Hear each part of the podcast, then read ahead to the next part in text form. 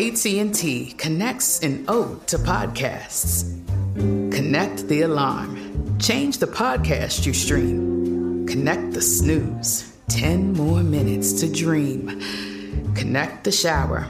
Lather up with the news, sports talk, comedians, or movie reviews. Connect with that three hour philosophy show. Change the drive into work in traffic so slow. Connect the dishes to voices that glow. Thank you to the geniuses of spoken audio. Connect the stories. Change your perspective. Connecting changes everything. AT&T.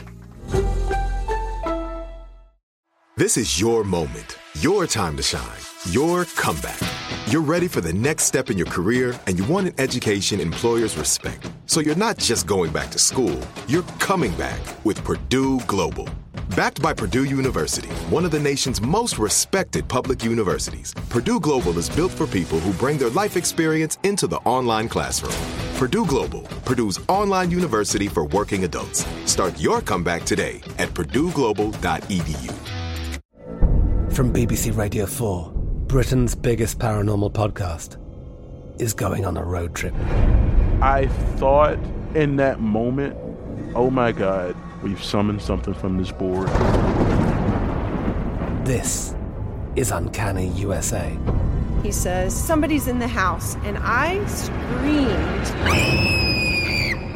Listen to Uncanny USA wherever you get your BBC podcasts, if you dare.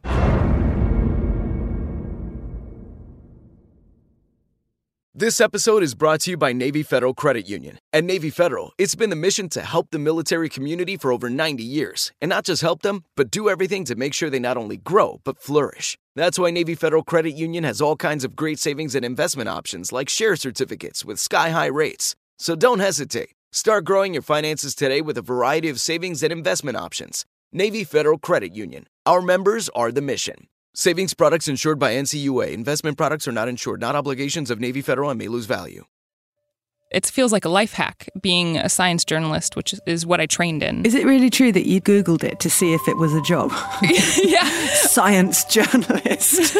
That's 100% what happened. I thought I was like inventing a term. I did happen to look at the Google history of, a friends. I was looking at photos on her kid's phone, and I did see in their Google history that they've been Googling cake taster as a. Uh, as a potential job. That must be a job. I think I have like vaguely some uncle who was a cheese taster for like cheese contests. Yeah, you see, that sounds like a gig to me. Right? Yeah. Hello, I'm Minnie Driver, and welcome to Minnie Questions. I've always loved Proust's questionnaire. It was originally an 18th century parlor game meant to reveal an individual's true nature. But with so many questions, there wasn't really an opportunity to expand on anything. So I took the format of Proust's questionnaire and adapted what I think are seven of the most important questions you could ever ask someone. They are When and where were you happiest? What is the quality you like least about yourself? What relationship, real or fictionalized, defines love for you? What question would you most like answered? What person, place, or experience has shaped you the most? What would be your last meal? And can you tell me something in your life that has grown out of a personal disaster? The more people we ask, the more we begin to see what makes us similar and what makes us individual. I've gathered a group of really remarkable people who I am honoured and humbled to have had a chance to engage with. My guest today is Ariel Duhaime-Ross. She was the first climate change correspondent in American Nightly News and has written for Scientific American, Nature Medicine, and The Atlantic. She had a brilliant podcast that I loved called Reset, which was about how technology was changing everything. And today she is the host of the Vice News Reports podcast. She has a degree in zoology and also one in classical guitar. She's a passionate advocate for the environment and also a gifted artist. All to say, just my kind of polymath. Where and when were you happiest? I was thinking about this question and I really like it. I really like the whole format of your podcast. if I, you know, if I can say that, I think it's replicable in a way that also just everybody's going to have a different answer and it's just innately interesting. But yeah, I've been thinking about this a lot and I think for me what where I landed was that when I feel happiest is when I feel at peace. And so it's not these big important moments that feel really monumental in my life. The thing that came to mind for me was this one time I was reporting for Vice News Tonight on HBO. I was the climate change correspondent for for 3 years. I was on a reporting trip. We were in Greenland in the middle of nowhere and I was running on this dirt road. And I I'm not really a runner. I'm no longer a runner. I my knees don't like it. But I remember really feeling at peace there in that moment. And I think it's because it was just part of my routine. It was the thing that no matter where I was in the world, I would run in the morning. And it was an anchor. And I'm happiest when I am able to routinely have alone time. Does that alone time, does that create connection? Because if you're doing something repeatedly in all these different places, what would the connection be to if that's what you're recreating? Yeah, it's a good question. I think for me, with running, and, and there are other forms of me being alone, I like drawing a lot. So I will go to a place and, and draw my environment. I think it is about connecting with the environment that I'm in. And also, it is about recharging so that I can connect more deeply with the people around me afterwards. So it's both. It's about being present for everything else after I've completed the run, you know, after I've completed the drawing. And I suppose peace is connection. Like peace is mm. peace is yeah. connection to all of the stuff that isn't the noise, and I mean that both positively and negatively of our daily lives.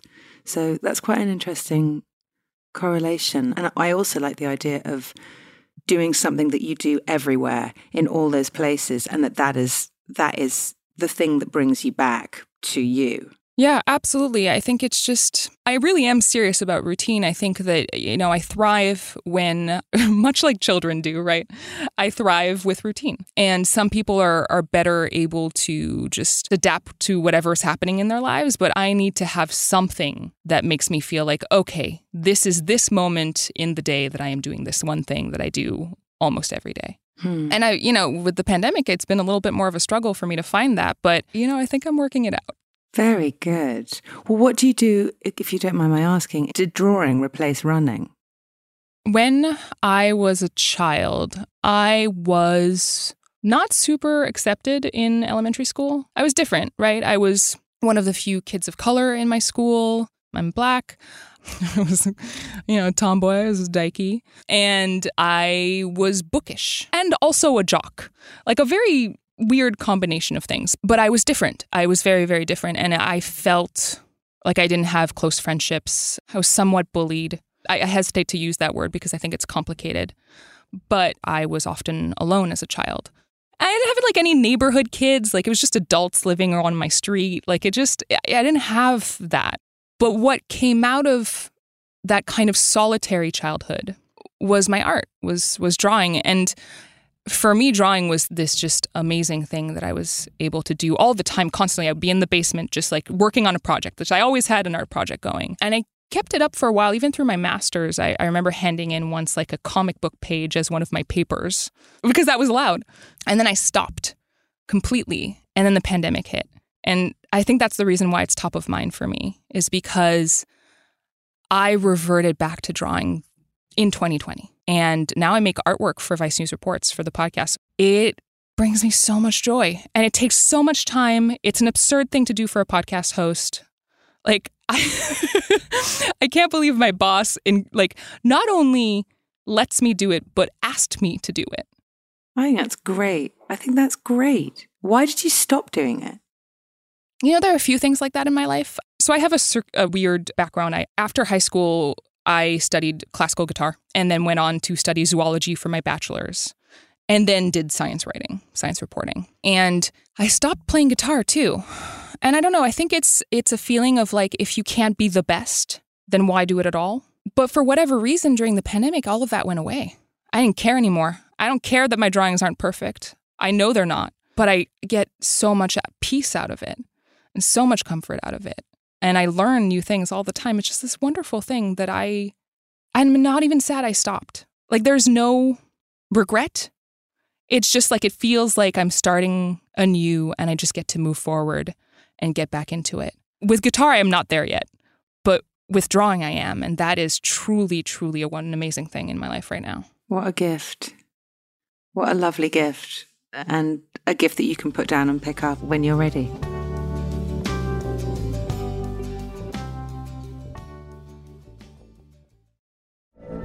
From BBC Radio 4, Britain's biggest paranormal podcast is going on a road trip.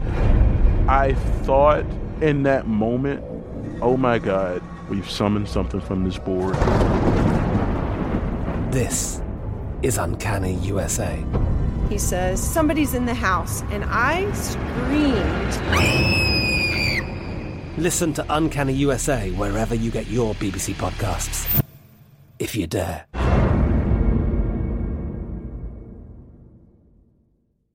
AI might be the most important new computer technology ever. It's storming every industry, and literally billions of dollars are being invested.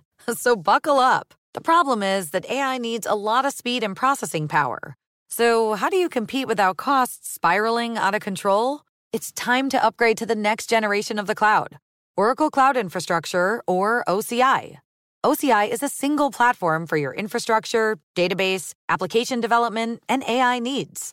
OCI has four to eight times the bandwidth of other clouds, offers one consistent price instead of variable regional pricing, and of course, nobody does data better than Oracle. So now you can train your AI models at twice the speed and less than half the cost of other clouds. If you want to do more and spend less like Uber, 8x8, and Databricks Mosaic, take a free test drive of OCI at oracle.com slash strategic. That's oracle.com slash strategic. oracle.com slash strategic. Snagajob is where America goes to hire, with the deepest talent pool in hourly hiring. With access to over 6 million active hourly workers, Snagajob is the all in one solution for hiring high quality employees who can cover all your needs. On demand, temp to hire, part time or full time. You name the position warehouse worker, retail associate, grocery store clerk, fitness trainer, baker, stylist, bellhop, podcast producer. Yeah, Snagajob's got a worker for that. With our easy to use platform, you're able to seamlessly post and fill available positions quickly with a dedicated customer support team to provide all the help you need along the way. Kind of nice knowing you have a talent pool like that in your own backyard, right? Snagajob is the partner you need to keep your business running smoothly. So visit snagajob.com or text snag to 242424 to talk to an expert.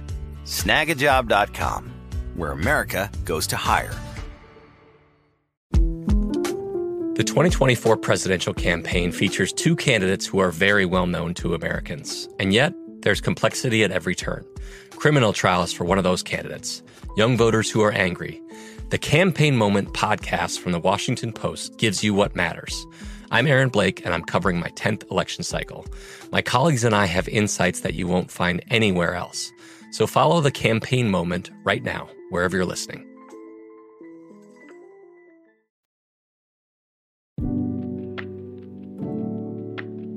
Okay, so what question would you most like answered? So I'm a huge fan of Octavia Butler, of her science fiction writing. I think she was brilliant, like truly. And in one particular series of her books, in the series, it has to do with aliens, and it's beautiful. It's really, really beautiful. I don't, I don't typically go for alien stories, but this one is top notch. And in it, she writes that the downfall of the human species is that we are extremely intelligent and hierarchical. And I would love to know not necessarily how to alter that, but how to harness it for good. Like, I guess the question is how do you convince a species, the human species, to fight back against our hierarchical nature, to take stock of this characteristic and to open our eyes to its negative aspects? Right? I, how do you do that? Mm, God, I mean, I really, I feel you, but I really think if you unpick that sweater, because it speaks to the fundament of Darwinism, you know, of survival of the fittest, which is the ultimate hierarchy.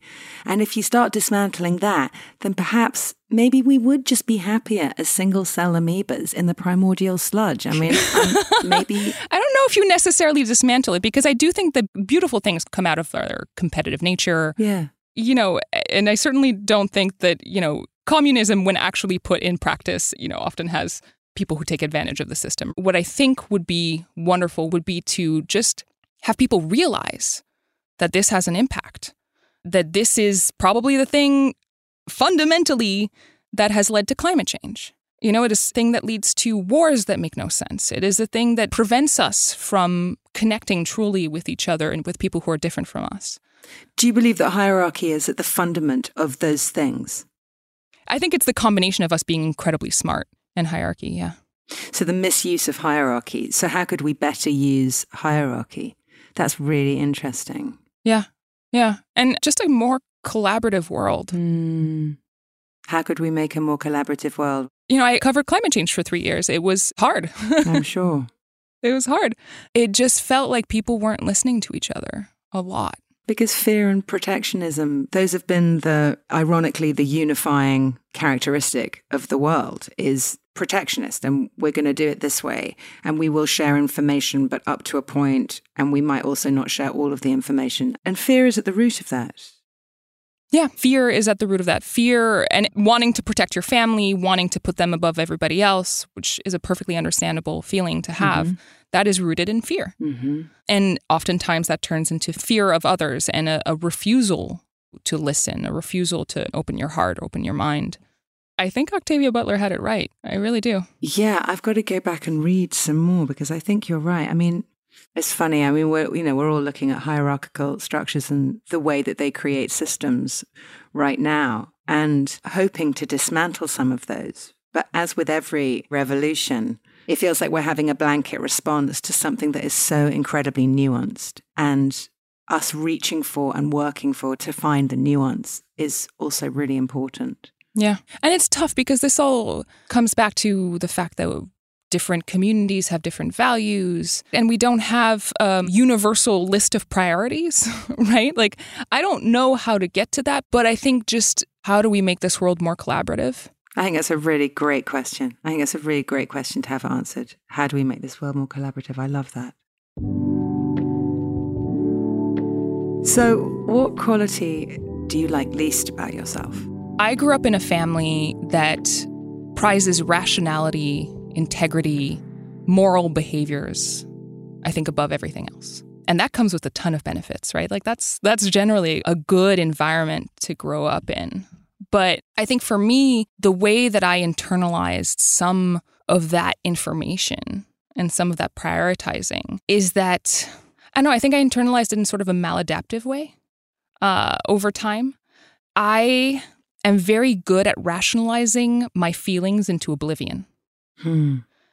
Meaning that if if I'm upset by something that somebody said or something going on in my life, I will make backflips really to try and either explain to myself why you know why there's a there's probably a good reason for why they said what they said why you know i'm just not understanding the context uh, and really like in the grand scheme of things my problems are rather small you know rationally like this is a very small thing so i just i invalidate my own feelings routinely. Hmm. And, you know, it might be something perfectly valid, but I'll just tell myself all the reasons why I shouldn't be concerned with it. And I can, yeah, I just convince myself that my feelings aren't valid. And I really dislike that about myself. Do you try to change it? Do you take steps to change that sort of as it's happening? Or do you sit around and think of other approaches? Well, I'm noticing it more now. And honestly, like, do I try to change it? Yes, in the sense that I'm in therapy. I love my therapist. She's wonderful. Um, I do this really cool form of therapy that I enjoy quite a bit, and that has just really changed my life. Wow. What is it? It's called IFS. It stands for Internal Family Systems. It's a, I guess, a less well known therapy modality. But the way that it works, and God, anybody who knows IFS will probably like think that I'm explaining this poorly, so I, I you know I apologize in advance. But basically, it's like when you say, um, "Oh, a part of me feels like this," or "A part of me feels like that." Those parts are the family system that you're tackling. So you will externalize those parts, and you will talk to those parts of yourself, Hmm. and try to find out more and learn more about like why does that part feel that way what you know and and the part that rationalizes that's a part for me Hmm. that's one of those things that i tackle in therapy Hmm.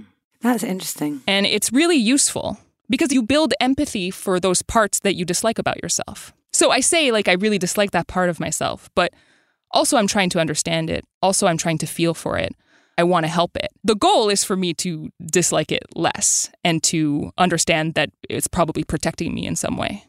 Hmm. It's changing a processing system, though, isn't it? Or maybe enfolding it into a slightly less rational hug. Yeah.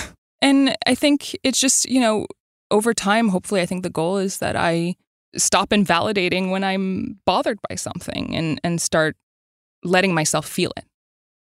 God, yeah. Wow. I could really stand to feel a little less. I mean. what do you mean by that? it's like, Christ, do I have to have 20 different feelings about this? You know, and all of them feeling sometimes overwhelming and volcanic. I would love a bit more rationality. oh, that's interesting. I feel like that would calm the waters because my boyfriend is very is very rational but has extraordinary compassion so he can sort of explain it to me Right. without me feeling patronized or unheard which I think is of incredibly special quality. But we were talking the other day about your knee jerk reaction to a situation is your past and your response to it is your present. Mm. So you are always in charge of your response. Mm. But that initial kick of what we do and how we are, which we so often react to and carry on reacting to, I thought that was interesting to look at it as a kind of past system that felt quite empowering. Yeah.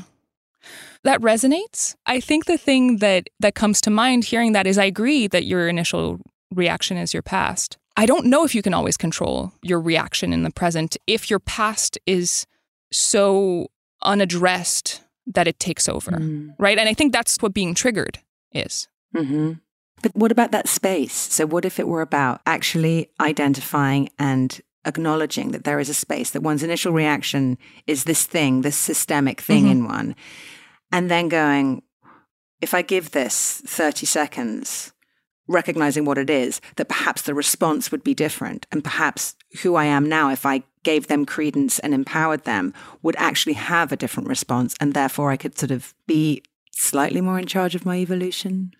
I mean, it seems like you're primed for IFS. I don't know if you've, you know, that's that's exactly what it is, right? It's creating distance between these reactions and then being able to address them and change those patterns eh, over time. It's funny because it's how a lot of my friends who take medication for anxiety and depression, it's often how they've explained it is that it gives you this moment Mm. to not dissolve, disintegrate, and free fall into the reaction, but rather to negotiate and marshal a different response. That's interesting. That's interesting. I uh not that I'm equating the two, but I recently put my dog on Prozac. Aww. Aww. because nightly fireworks for a while before the 4th of July were really, really, specifically in my area of Brooklyn, were really, really terrible. I mean, it, it felt like there was a boom every five seconds. And my dog got really, really upset. And she wasn't previously scared of fireworks. Last summer, she was fine. But then we moved and there were more fireworks, and it's been pretty terrible. So for like two months, she would hide in the bathroom every night and just cower and refuse to go outside, you know, to to do her thing before bedtime, like just completely unable to snap out of it. And it, it didn't matter if we gave her a piece of hot dog or a piece of cheese or any healthier dog treat alternative. Like it just she couldn't snap out of it. And the Prozac is just doing wonders. She is happy again. She is not scared at night. She and when she does get scared, if there is a big boom, she recovers so much faster. It's amazing. She's a like eight pound Chihuahua. and I love her deeply. Um, and I'm just I'm just relieved. I'm so happy to hear that. My friend's dog Pete was very, very unhappy and he went on Prozac and I feel like he found himself again. Yeah. I'm glad there's lots of therapy going on in your household. and that your dog Oh, is yeah. more chill about the fireworks.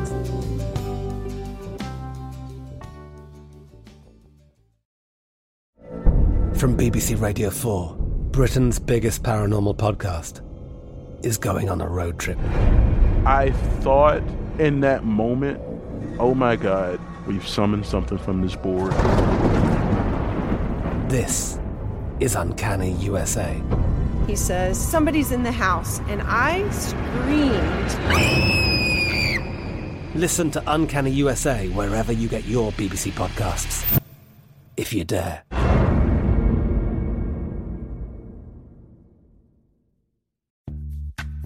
Snagajob is where America goes to hire, with the deepest talent pool in hourly hiring. With access to over 6 million active hourly workers, Snagajob is the all in one solution for hiring high quality employees who can cover all your needs.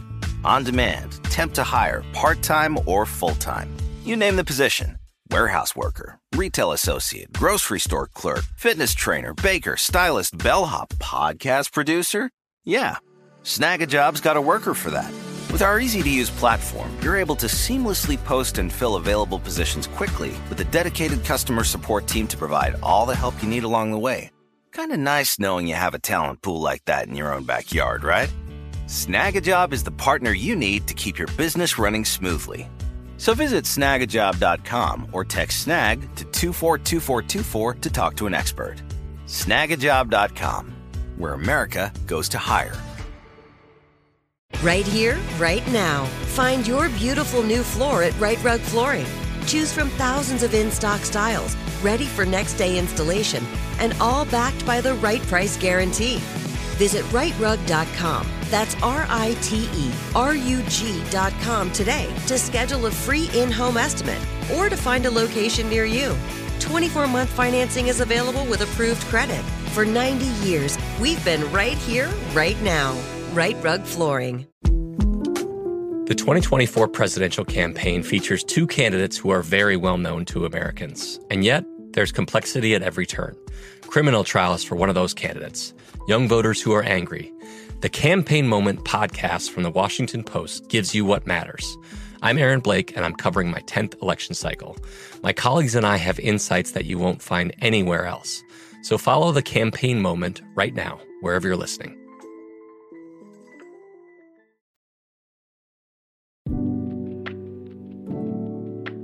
What relationship, real or fictionalized, defines love for you? When I think about love, I feel like my instinct is to think about my grandmother and to think about the way that she interacted with us when she was alive. And she just had this infinite patience and infinite curiosity about our lives. It just feels really pure. Hmm. And also, because it is a childlike love, it feels two dimensional to me. What does that mean? I mean, what does that mean in terms of processing? Like it feels two dimensional to you? Well, it feels like we never went through any of the heart stuff together.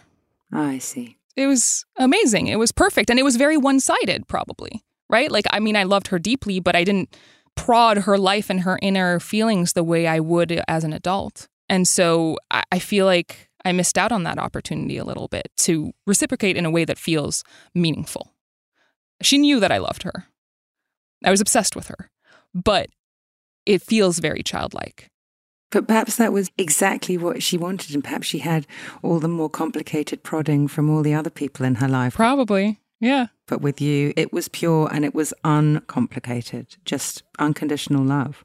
Yeah, I mean, and there's definitely something to be said for that. But for me, when I think about what defines love, then I think, you know, the tendency is for people to look around and, and to point at something and say, that's, that's what I want. And when I do that, what I land on is my current relationship with my wife. Like that's what I want. And I, and I have it. I'm very fortunate in that way. I am deeply, deeply in love with her and I am loved well by her. And I mean, to me, there, there's everything about our relationship, which is not perfect, but is the closest thing I've ever experienced to that. How do you think that that, so a feeling of completion with yourself when you're with somebody else and with them, how does one keep evolving when you feel like something has completed? Well, I think that's that's the that's the whole thing. You like exactly hit it. You know, it's the love that we have is a love where it is freeing. You are freed to be yourself and to be yourself fully in every iteration of yourself throughout time. And so I know that Meredith loved the person I was five years ago deeply. She loves the person that I am today. And in all likelihood, because we have this foundation of allowing for change, she will love the person that I am in 10 years. And that certainty, that belief that she believes that I am beautiful both both inside and out, and also that that beauty means that I am not perfect, means that I will change, means that I will be a different person. It just you grow in a relationship that is healthy. You grow with your partner, and we have grown a lot over the last seven years. That's so nice to hear. It's so lovely, and you're right. Growth is growing together is it is definitely the cornerstone. If there is a special source to a a relationship that has longevity, I would say that it is that. It is yeah. mutual growth and respect for each other's growth. Yeah, absolutely. And I think it's just being free to be the ugly parts of yourself as well, right? And to tackle those, to not hide them away from your partner and from the world, to be told that it is okay. Hmm and she's she's really the first person in my life that truly made me feel beautiful.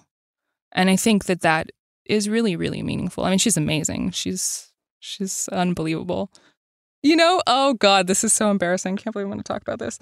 Um you know the thing that i love about a relationship is that we play. Yes. She had a difficult childhood. I spent a lot of time alone as a child. And i think that for us adulthood is an opportunity to really play together to really get that thing that we probably were seeking when we were children. And the reason why I bring this up is because we watch uh, The Bachelor and The Bachelorette together. Nice. And a few days ago, we were. Have, have you? Are you familiar? Like, oh yes. Do you watch the show? I don't watch okay. the show. I have watched the show. Um, okay. I have watched some key moments. I do. I do understand the pull. Carry on. Okay. Are you? oh god. Are you familiar with the term hooju? Oh my God, no. What does that mean? Okay. So it stands for Hug Jump, and it was coined by a podcast that covers The Bachelor specifically. And a few days ago, we were just like, let's just try it. Let's just do the, the running hug jump. And so, you know, we just like, it, it's really embarrassing. What we didn't realize is that the webcam that we have in our house for when we're checking in on our dog when we're gone was on. And so I have these videos, these really embarrassing videos of her running towards me and me trying to catch her and then twirling around saying like, "Oh right, I have to twirl. Like that's an important part of the hug jump." And I really like We just had the best time. what would be your last meal? I discussed this answer with my wife. And when I told her, like, what do you think it is? She said, please tell me it's not oatmeal. and oh my God, that's really said, telling me that it might be oatmeal. it's oatmeal. I think I could have done, I, I, I was like, maybe it should be uh, Trinidad curry. My father's from Trinidad, you know, roti, Yum. that kind of thing. Maybe it should be tourtière. My mother's from is from Quebec. I grew up in Montreal, so maybe it should be like a, it's a tourtière is like a, a meat pie. Maybe it should be something like that. You know, something that's culturally meaningful to me. And no, I just if I know that I'm going to die, I want comfort and I want something else that is anchoring and that is part of my routine. and I want like oatmeal with bananas and peanut butter and a cup of coffee. Like that sounds really good. I might have to go and make that right now. Oh yeah, highly recommended. I like that. I like that as you were preparing to make an exit, that again, it would be about the routine and the comfort that you'd found in this life.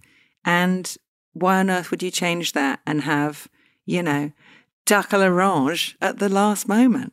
Yeah, why would I take a chance? Why would you take a chance? It's the last one. I want something consistent and that something that makes me happy. Sprinkle. Oh, um, if you do do it, uh, Yes. a little bit of Maldon salt flakes, like on top of the bananas and the peanut butter. Very good. that sounds delicious. and you know, I'm sure that some people are hearing this and are going like, "This is the most boring thing.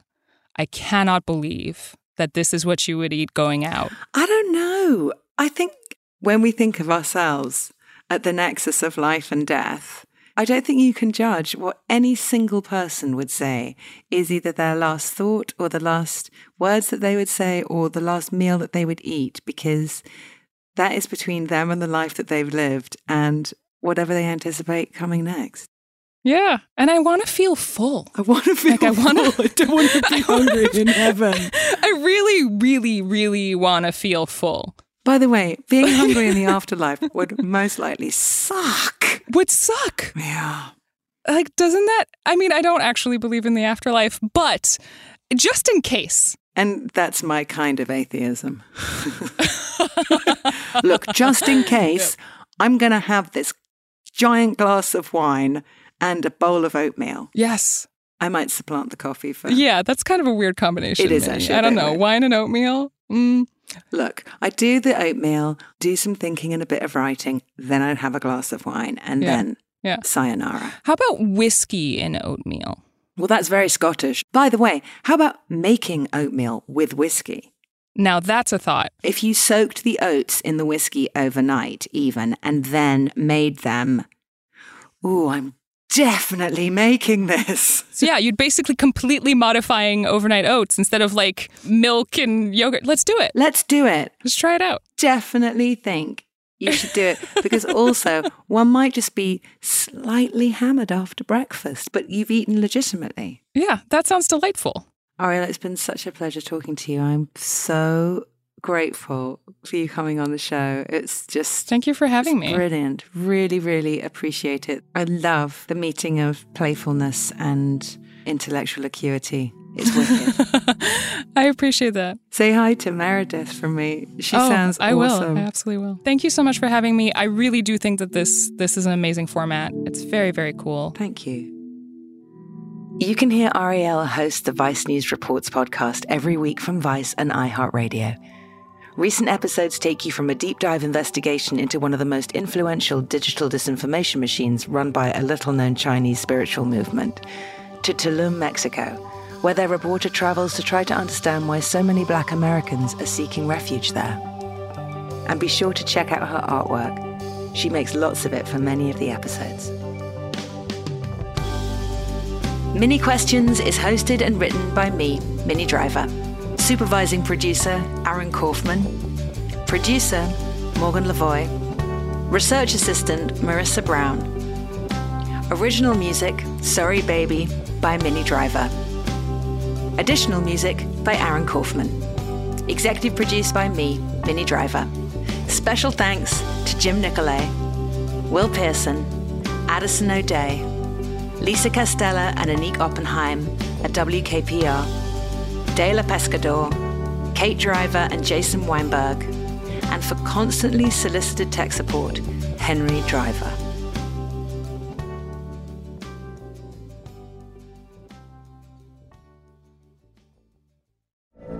From BBC Radio 4, Britain's biggest paranormal podcast is going on a road trip. I thought in that moment, oh my God, we've summoned something from this board. This is Uncanny USA. He says, Somebody's in the house. And I screamed. Listen to Uncanny USA wherever you get your BBC podcasts, if you dare.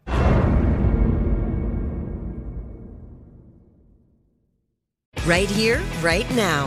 Find your beautiful new floor at Rite Rug Flooring. Choose from thousands of in stock styles, ready for next day installation, and all backed by the right price guarantee. Visit riterug.com That's R I T E R U G.com today to schedule a free in home estimate or to find a location near you. 24 month financing is available with approved credit. For 90 years, we've been right here, right now. Rite Rug Flooring. Open a limited time 11 month certificate at Kemba Financial Credit Union. At 5.25% APY, it's more than triple the national average, plus, it's a safe and secure way to grow your money. Visit your local branch or kemba.org slash CD for details. Offer expires May 31st, 2024. APY equals annual percentage yield. Restrictions apply. $500 minimum and $250,000 maximum deposit. Advantage status required. Comparison based on Bankrate average. Federally insured by NCUA. We are the voice of NASCAR. The green flag is in the air, and we are underway. The great American race. The Motor Racing Network. NASCAR Cup, Xfinity, and Craftsman Truck Series Racing live on your hometown radio station and MRN or NASCAR.com. Martinsville, Talladega, the Chicago Street Course. We have the side by side action and last lap passes for the win. Photo finishes. Ryan Blaney will win. The voice of NASCAR, the Motor Racing Network work.